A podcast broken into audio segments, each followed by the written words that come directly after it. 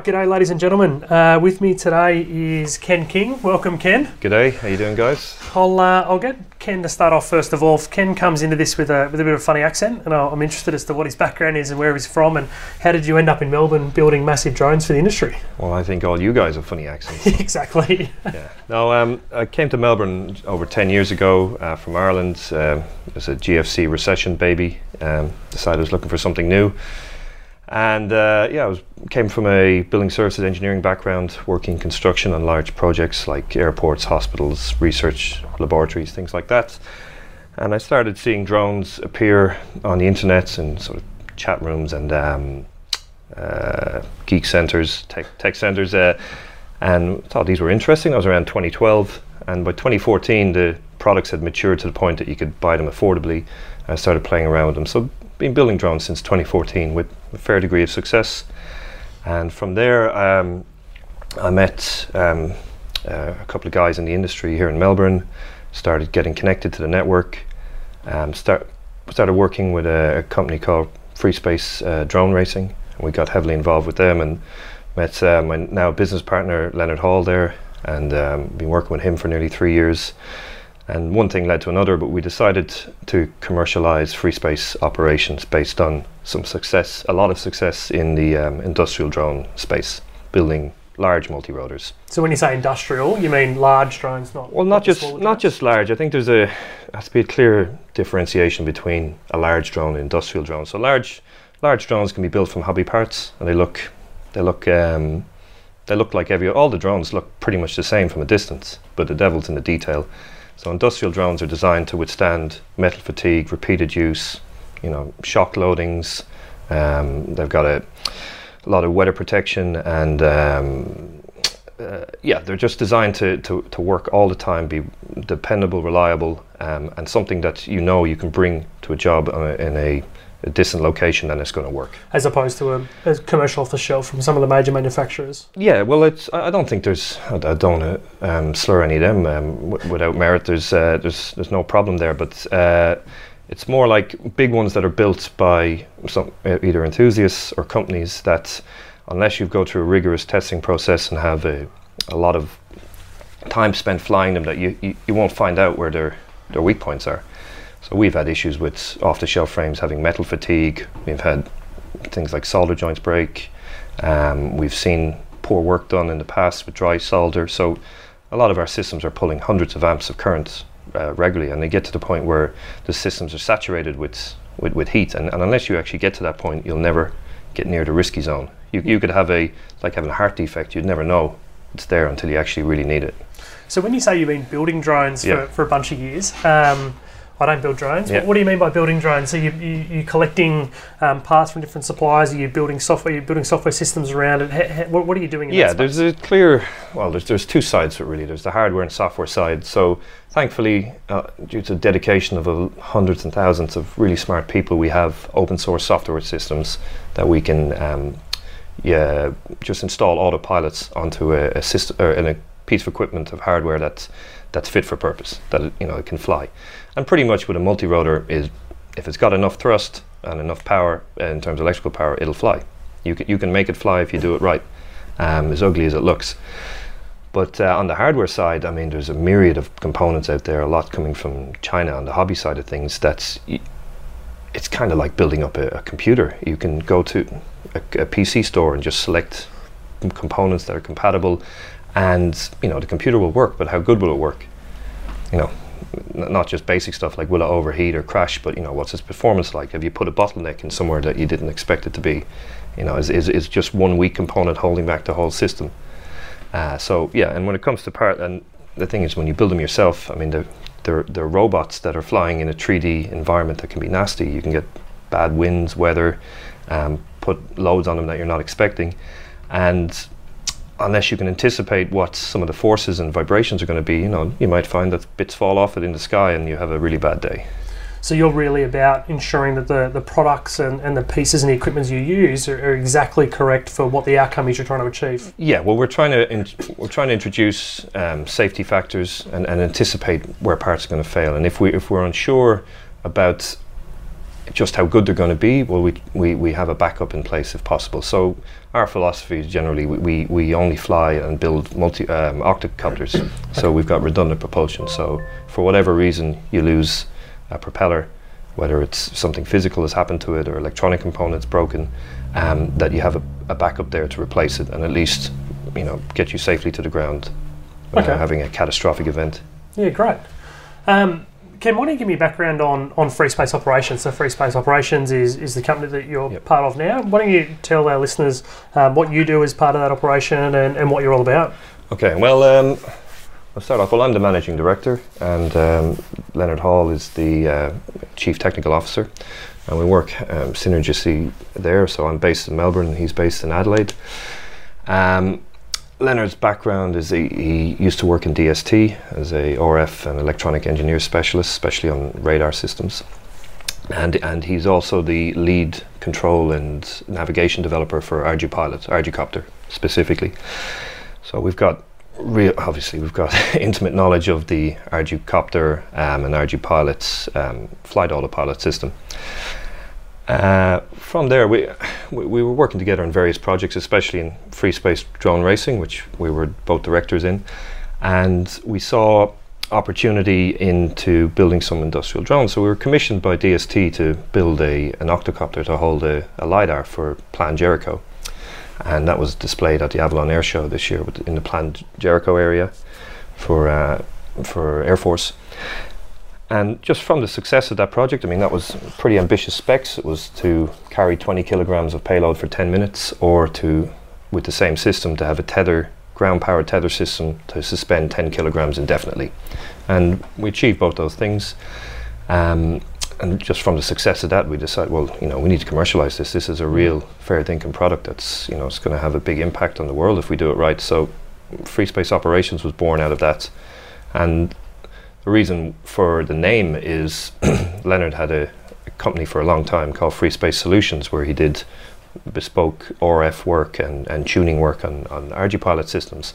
So we just tapped into that existing brand. They're, they're, they're both very compatible with each other, as you can imagine. Um, yeah, and that's where we're at now. So from, from the original product, which was a 50 kilogram octocopter system, you'll see on the internet that lots of companies and, and um, startups and entrepreneurs are operating large drones, but really until you, you, build them and test them, it's it's it's easy to say that they're going to work based on your knowledge of small drones, but um, there's a lot of issues to work out um, with with the bigger drones. They just don't operate the same. They're I, I feel they're an order of magnitude harder than small drones, mm-hmm. at least. And until you actually figure out how to do them right, I mean, you can fail in, in so many ways. If you you've got much bigger frames to deal with, much more vibration, you've big power systems. You're dealing with hundreds of amps of current and high voltages as well, of 50 to 100 volts. And then there's the consequences. You're flying systems that are 25. You're, you're starting to move outside of the standard um, licensing brackets. Like mm. 25 kilos is considered heavy for for most people at the moment, and, and our platforms pretty much begin at 15 going upwards. Uh, so that's what we're trying to solve. We provide the industrial platforms that will allow things like life-saving operations with dropping systems to stricken people, whether they're in the water or up in mountains. We, we can fly at, um, well, definitely 3,000 meters, but I, I believe 5,000 meters is, is quite doable with the systems we have. Um, we can we can also uh, do some of this uh, autonomous uh, cargo delivery systems with large multi-rotors. So there's been, I, I, think, the poster child so far have been these hybrids fixed-wing systems um, we, uh, we've seen cropping up, and um, and and they work absolutely for for a specific range, long range and light light payloads. But we we want to do short to medium range and heavy payloads. Okay. So with large multi-rotors, you're not really constrained by the volume mm-hmm. of the of the system. So you can carry something really big. The the other systems are constrained to kind of shoebox size cargoes. Kilos, yeah, a couple, couple of kilos, but you can push them out 50 kilometers or more if if, mm. if you build a good system. Where we can pr- we can carry up to half our actual flying weight in payload. So for a 50 kilo drone like Callisto 50, it's 25 kilos of payload, and it's if you want to, you can carry a cubic meter of payload if it's light enough. You just need to suspend it from a slung tether and, and drop it in like a um, like a cargo helicopter would drop in a a, um, a, a cargo in a net. Okay. Yeah, great. And so, what sort of um, what sort of endurance are you getting out of these these types of systems? Well, yeah. Um, again, it depends on the payloads, but if you run them really light, you can so something like a ten or fifteen percent payload fraction. So for our system, five-ish kilos, which is what most of the camera sensors are, you can get up to forty-five minutes flight time. Again, with all the benefits of the octocopter, with the redundant propulsion, with the hard weather handling. I mean, you, you they're, they're, not susceptible in weather like to like some of the uh, fixed wing or VTOL systems, mm-hmm. where you know they're omnidirectional basically, and they can deal with with a lot of turbulence. Um, and then if you go the other end, if you go towards the the 50% payload fraction, so 25 kilos, you're down in the 10 to 15 minute range. It's still a heavy payload. Very heavy, mm. and, and you're unlikely to get BLOS approval anyways. You know, you, you've got to appreciate what's in front of you from the regulation side of things that you're going to, if these aircraft are moving at 50 or 60 kilometers an hour, I mean, you're covering a kilometer in a minute. Mm. So if you're operating line of sight, you only need to fly for a couple of minutes realistically um, yep. with a heavy payload like that. But the sweet spot really for them is about uh, a third a third of the weight of the aircraft, and you can get up to sort of 20 to 30 minutes operation reliably yeah. with that. So 10, 10, to 15 kilos of, of payload can be carried for 20 to 30 minutes. Okay. And so, what do you see? So, so obviously, you see a future in this yeah. industry with with um, these sort of large scale industrial type um, drones. What, what do you see the future though? Where, where do you see potentially some case studies, or, where do you see these being operated? Yeah, well, it's there's the cliche now that's been bandied about for a few years: dull, dirty, dangerous, distance. Yep. I mean, it's we, we see getting into the physical realm there. Um, so uh, a lot of the systems have been incredibly useful for doing things like photogrammetry, lidar, um, video photographs. But it's it's from an observer point of view. You're you're a satellite in the sky and you're you're seeing what's what's going on. You, you you don't have a lot of influence on the ground. Where we think we can physically get in there now and actually do physical activities like picking up cargo, potentially doing some. Um, uh, spot spraying of, of weeds or um, um, you know for getting rid of uh, fauna vermin. Uh, you have the potential for it's really based around the physical delivery side mm-hmm. of things. Um, you know, you can potentially manipulate things as well. If you have a robotic arm on it, you can push and pull and grab things. Um, we can we can airdrop cargo as well. So from we don't have to land, we can actually drop off Yep, and then release it. Cargo release it in the air with, safely as well. Um, so, or or pick something up out of the water, out of the ground. So you're not constrained to to um, you know you know just taking a softly softly approach. You can get in there and physically grab it. Now with that, some of the industrial applications are things like power line stringing. So we can we can move into what helicopters are doing and, and actually put tension on a power line and pull a, a guy wire from mm-hmm. tower to tower to tower. So which will which will do kilometers of work and removing a manned helicopter from the system in terms of time and expense. Unfortunately, we've had a, a few tra- tragedies in the last few years in Australia with mm. with uh, pilots um, losing their lives and power line stringing accidents with small helicopters. Um, we also, uh, in, in terms of industrial work and mining, we can deliver tools across a mine site um, or, or take samples back.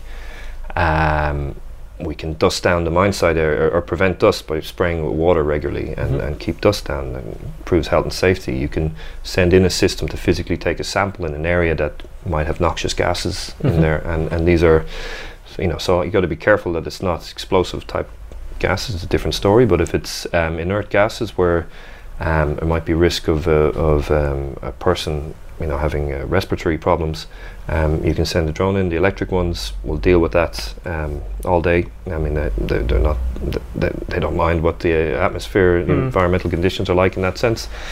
And then things like uh, washing um, uh, insulators as well on power lines, which um, currently done um, by helicopters, which again risk, risk crew. I mean, these are mundane um, sort of boring tasks and dangerous tasks and, and yeah. dangerous tasks that yeah. you can automate. Um, some of the main advantages of, of drone, like we build systems that can be fit into cargo boxes that you can take on aircraft. Batteries are another story. Mm. We, we, bat- the battery problem hasn't been solved fully yet, but you can road freight those or, or leave them in place. But in terms of the aircraft, we can transport with s- standard luggage, you know, in cargo and planes. Um, but if you go out to a mine site, for example, in, in Whoop Whoop, um, you know, you can bring that in your truck. You can you can go with it as an operator, go to a local airfield, bring the aircraft with you, drive to site, unpack in location. It's not a case of oh, how do we physically get this helicopter mm. to site and the crew and the servicing and the fuel. you have you've, you've reduced your your logistical your logistics problem by yeah. an order of magnitude, if not more.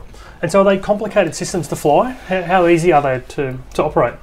Um, they're physically very easy to fly. The aircraft essentially flies itself. So whether you as a pilot is directly requesting it to do things, um, or it flies uh, with a degree of autonomy. So you can have semi-autonomous where it's sort of moving to waypoints and then the operator will, will influence, or you can have fully autonomous missions. And there's various ways of doing with it. But so I guess with, with your aircraft, you're not necessarily flying the aircraft, you're telling the aircraft what you want it to do, and it will determine how best to do that. exactly. Well, that's the case for all multi-rotors, actually. Yep. Um, it's um, I hope I don't rub pilots up the wrong way, but it's not it's, really flying. you're not really flying. Like it's it's more like a jockey and horse analogy. Yep. The you're requesting it to do things, and it's executing your commands. So the aircraft. I like that. Yeah. yeah. The aircraft doesn't care where the commands come from, whether they come internally from its own navigation uh, map, or whether it comes externally from the pilot. It sees, okay, I'm here at this angle. I've been asked to go to this angle or this location off I go. And I'll I follow, get there as safely. I follow I follow my algorithms, and that really comes down to tuning of the aircraft, which is something we believe we do really well. So we we ensure that the aircraft have really tight, aggressive tunes in the background. So if they encounter disturbance, they snap shut and close that disturbance down, which allows us to deal with really bad weather and turbulent conditions. But on the pilot side of things, we, we have something called input shaping, where if the pilot puts in an aggressive disturbance, that the um, input shaping will soften that and smooth it. So it'll make the pilot look good and um, will make the aircraft go smooth. So think of it like traction control on a car or, or you know, it's just it's just there to stop you over over stressing the, the system unnecessarily.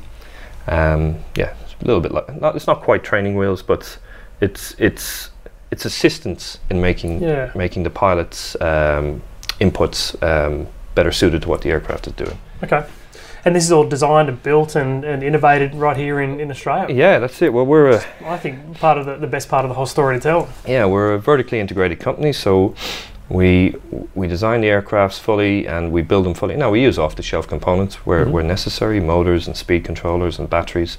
But as far as the airframe design goes, the payload adapters, custom software. I mean, Leonard is able to um, write custom code for Arducopter or, or, or get it done within the community uh, rapidly. We also have the the ability to get the new code rapidly adapted to our system because you know we're uh, Arducopter is is you know every through every six months there's a, a, a new firmware release which adds extra functionality. So we're able to tie into that um, very soon and, and decide whether we want to use it or not or offer it to our clients.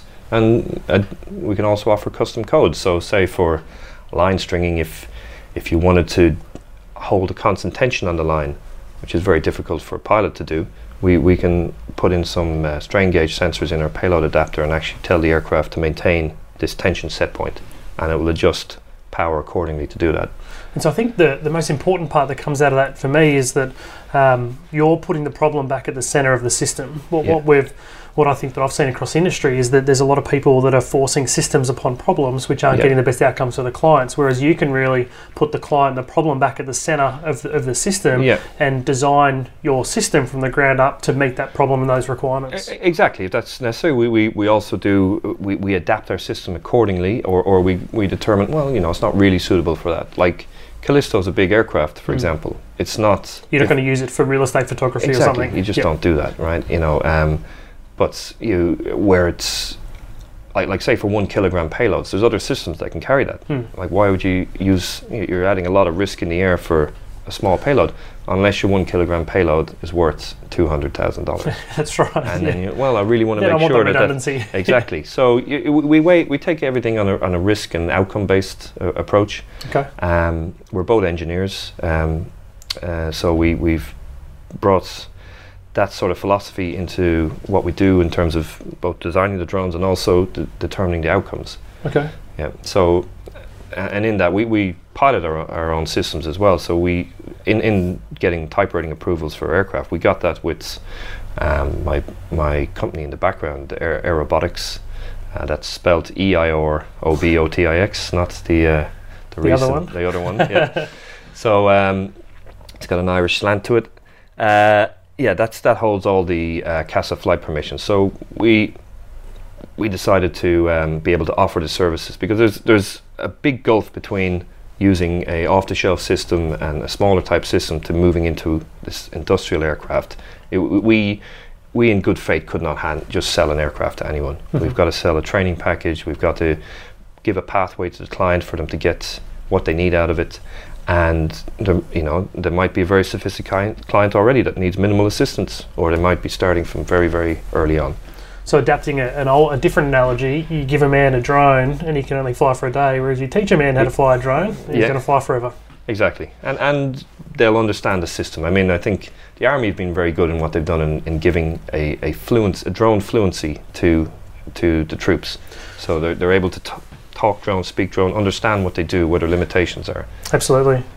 So, looking um, looking at what you, you've done and where you've come from and, and who you've engaged with and problems you overcome and everything else, what do you sort of see as the future of free space? Right. Okay. So, again, we the, the industrial drone we believe is is is everything on the large side, and and there's many facets to that. So the the starting point of that is the actual providing the core platform. So it's reliable. You know it works, dependable. Um, works in all scenarios. You know, it's it's it's like no one thinks about getting into their car to go to work, or you know, will I miss my flight because my car is going to break down? No, no one thinks that anymore mm. because the reliability of cars and other systems and aircraft, uh, manned aircraft, got to the point where it's just a, a known quantity. It will work. Yep.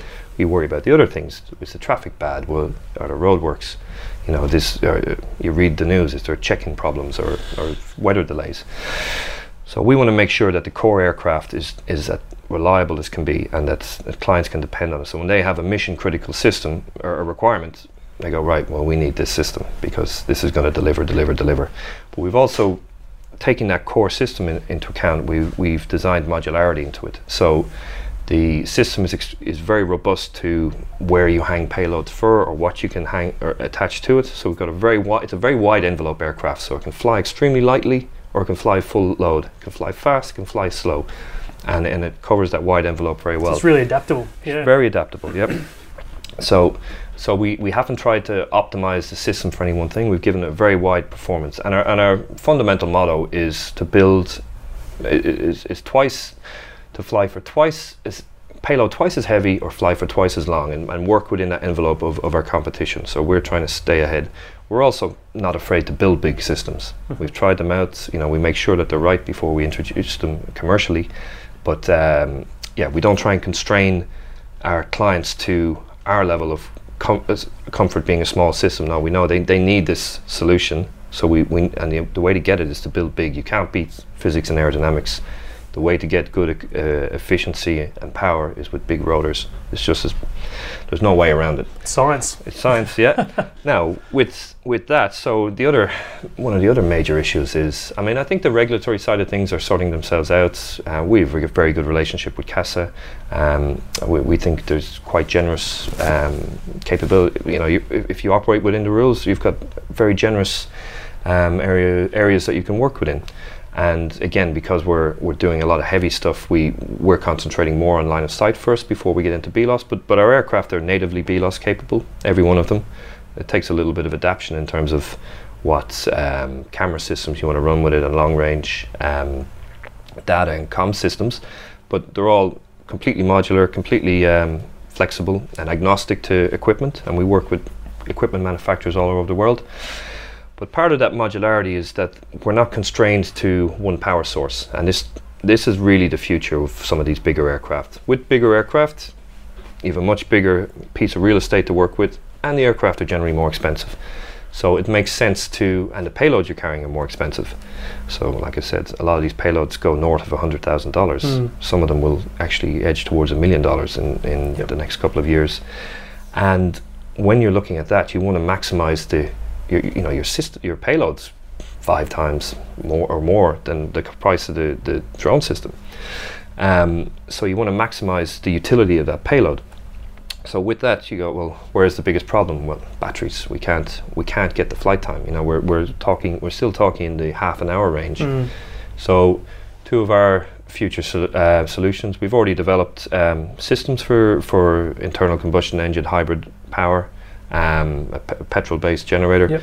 uh, but it can also be heavy fuel for defense pro- purposes and also the ground power tether system. So they solve the long endurance problem. Um, the ground power tether system, you're really limited to what the drone can physically handle. So we think a month's uh, persistence is is kind of where we're going to head to.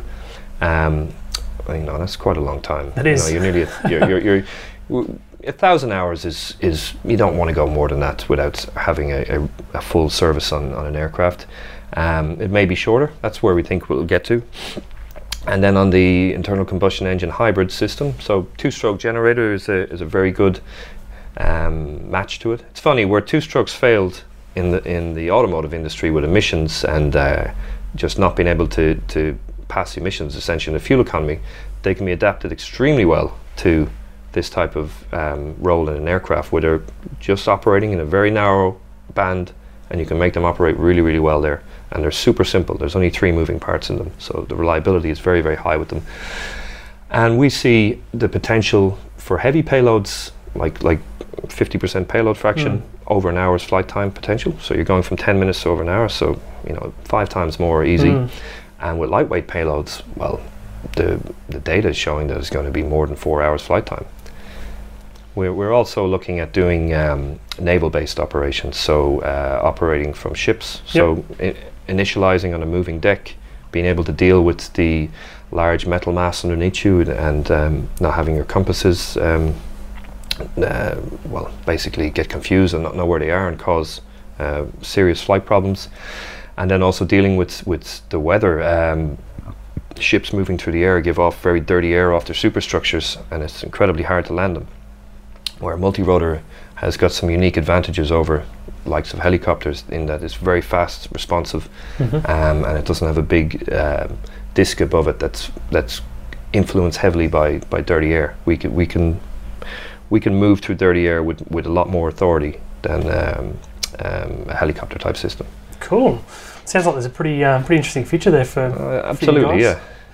So um, the, last question I might ask you is, is around industry issues. So where do you see the speed bumps at the moment in, the industry? What would you like to see fixed, or what are you finding is, is difficult? Well, yeah, from our point of view, we believe that now, uh, es- especially what we see in front of us, that we have um, industrial and commercial systems that are, are ready to work now. They're at the point, they're at the maturity where we're confident that they work well. I mean, we've we've tens of hours on, on, on some systems with with uh, perfect reliability, and yeah, we're, we're we think they can genuinely be put out now to work with with comfort and dependability out there. One of the areas that we struggle with, though, is um, sort of fantasy competition. Um, people tell tall stories about, oh, you know, we can do this as well. Yeah, we we're, we've got 15 kilo systems. Yeah, we can do 50 kilo systems for you, and they, they promise the world and deliver an atlas. Um, it's yeah. So we find that that that's a bit frustrating, and it's it's a lot of snazzy graphics and, and, and stories, and the, the reality of the outcome is, is very poor, and it hurts all of us. Um, because the client doesn't think, oh, well, uh, these guys aren't legit. You know, they've led us for a ride. They just think, oh, drones are bad. Yep. Right? You know, we've been lied to. Drones are, are no good. They're not ready, Hmm. which is not the case. Yep. So it's if that's something we'd really like to be able to uh, have addressed. You know, is there h- how do you express the reality? How because like I said, the drones they all look the same from a distance. Essentially, the devil's in the detail. Yeah, and pot- potentially, you know, something that we talk a lot about is is collaboration within within this Mm. industry. You know, we, we've got to stop um, looking at everybody as a threat and Yeah. as competition and, and working together. And hey, if you guys are building the best of A and someone builds the best of B, then Yep. you know why wouldn't people work together in the industry? Exactly, and, and from that point, I mean, we we there, there's a lot of camera um, type systems out there um, that been you know this one of the early markets the film industry especially sort of large cinematography. And and there's already a, a very successful operator here in Melbourne um, um, that's that's been around based out of Melbourne but now several offices around the world. I mean we, we don't want to operate in that field. Mm. we it, they're very good at it there. I, I think we we'd see that as a folly to try and be competition um, this, this, industry is gigantic. The potential is, is huge. It's, it's like the mobile phone industry emerging from, from birth again. So if you do if, if you do it right and work with the right partners, again, we, we fully understand we can't do everything. We want to we want to stick to what we're good at. We want to provide the platform mm. and a bit of overlap for payload and operations. And we want users to use our platform. We don't. We absolutely don't want to try and wrap it up for ourselves. So with that, we've taken a, a, an industry assistance type focus that we want to develop the industry um, uh, and help develop it, provide pathways to use these systems safely, um, provide the training, um, adapt the payloads accordingly. I mean, the, the clues in the title. It's, the pay is from the, the operation. It's not from it's not from the drone. Mm. We're well, Ken, I think you guys are doing a, a fantastic job, and um, I've seen some of the videos that you guys have got, and uh, you know it's amazing to see some of these things fly. If people want to get more information about free space operations and, and talk to you more, where can they where can they find you? Where can they reach out to you? Yeah, well, we have our, our website, uh, freespaceoperations.com.au. Um, you can hit us up on LinkedIn. Um, we've got Facebook and Instagram channels. They're a bit lightly um, sp- sparsely. Um, uh, fitted out at the moment, but we're, we're working on that. Uh, again, we can't do everything, so we're we're uh, we'll get that done over the next uh, next couple of months. But yeah, we're we're fully available online and, and we're operational now. So if you if you've got a need and it's it, you know you, you need a certain outcome and you've got a lot of money in the air, um, please hit us up. Perfect. Hey, thanks, Ken. Really appreciate you taking the time to have a chat today. Um, maybe we can get together in, in 12 months and see where you guys have got to. Easy, Andrew. And yeah, love what American are doing as well. Keep it up. awesome. Thanks, mate. Cheers. Cheers.